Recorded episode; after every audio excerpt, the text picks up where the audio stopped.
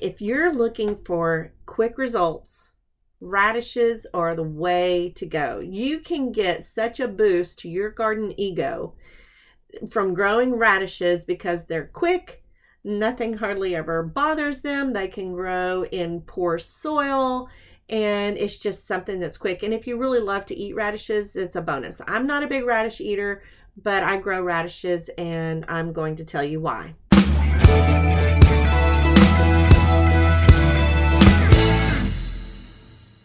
Hey there, welcome back.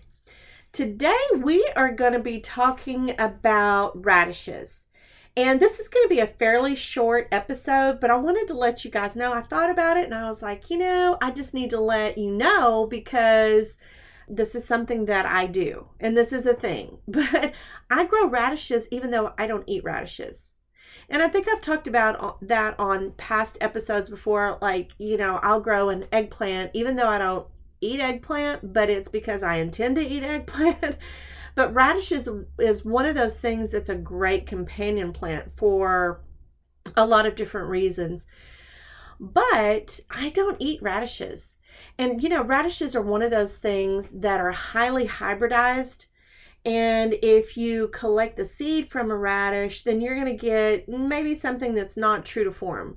Like it won't be a Cherry Belle radish, or it won't be a French fingerling radish, or it won't be this kind of radish or that kind of radish. So you have to make sure that if you're going to collect the seeds from a radish and you like to eat radishes and you want to get that same kind of radish again and again and again from collecting the seeds, you want to make sure that it's an heirloom variety.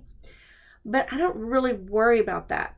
I don't worry about the offspring. I always collect my own seed because I don't grow radishes to eat them, although I do need to. It's one of those cruciferous vegetables that you really should eat.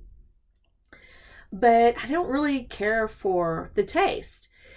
But I will have to admit, I haven't tried a lot of them, and uh, I think I've always eaten the spicy ones. Last year, I tried, and there's just so many different kinds. If you open up a seed catalog, you're going to see so many different kinds of radishes from one seed catalog to the next, or you go to a display at your Home Depot or Walmart or wherever you look for seeds, there's just so many different kinds of radishes. I plant radishes because there, there's a lot of different reasons. For one, radishes are good for building soil. So when I first started gardening, in this new location that we're in now, we've been here for three years, it's one of the first things I planted. It's just really good at breaking up the soil. Another reason that I grow radishes is because it's a good fumigant. Sally Jean Cunningham, if you're listening, you owe me a bazillion dollars for all of the times that I've told people to buy your book. But this book, I love it. I've bought it twice because I wore out the first one and I'm about to wear out the second one.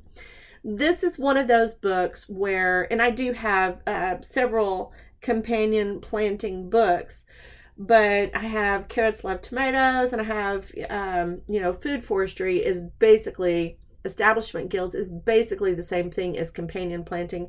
But my favorite one is this book by Sally Jean Cunningham and it is called Great Garden Companions. And by the way, Sally Jean, uh, yes, we're on a first name basis, even though I've never met you. I would love to have you on the show. okay, so what does she say about radishes? It says radishes are a classic player in companion planting folklore. Radishes are easy to tuck under or around most vegetable crops.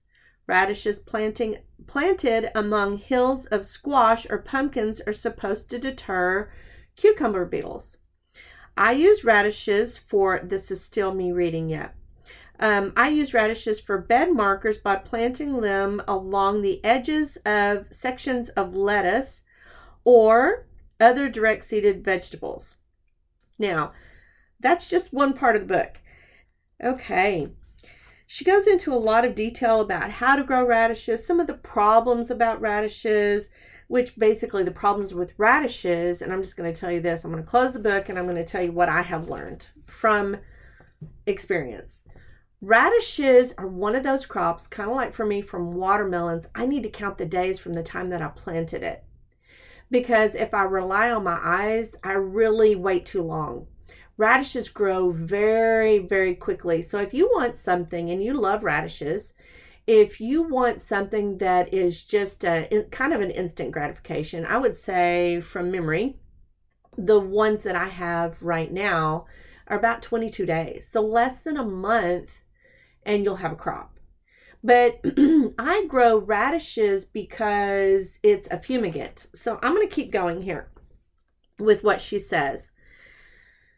So it says radishes are in the cabbage family. If you're going to, uh, if you're growing them in quantity, plant them with your cabbage and broccoli. She says, I don't eat many rad- radishes. I so I plant radishes here and there as pest repellents. And that was my whole point for this show really is it's a really good fumigant. So they repel many pests and so you can just spread them all over the place. But the thing about that is, is if you really want to eat them, which I really don't, and you can eat the tops, they're supposed to be very, very, very nutritious and very good for you. I, I think that one of the reasons that I haven't really eaten a lot of the ones that I grow personally is because I let them go too long. And when you let them go too long, they just kind of get woody and bitter and they're just not very good. And honestly, I don't really even try to eat them that much.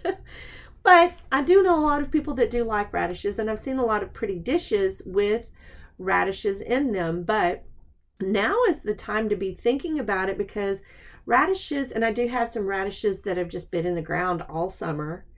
And they're just now kind of starting to grow, but they like the cooler weather. They don't like the heat.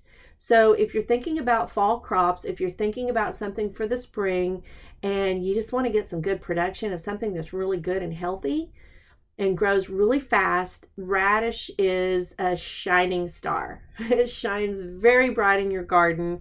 It's little, it's humble. It does it's not a heavy feeder. You don't have to worry about nutrients in the soil and they build they're good soil builders, especially daikon radishes. Now, I did plant a lot of daikon radish, which if you don't know what that is, it's it's um it's an Asian kind of radish, and it's a really long white um, taproot. So it's almost like a carrot. It's like a, a, parsnip. It's really big. It's not like a little cherry Cherry Belle radish that you usually see in the supermarkets. And so, but yeah, a lot of people do a lot of things with daikon radish, and I had big plans for them, and you know, I just didn't eat them. I kind of chickened out.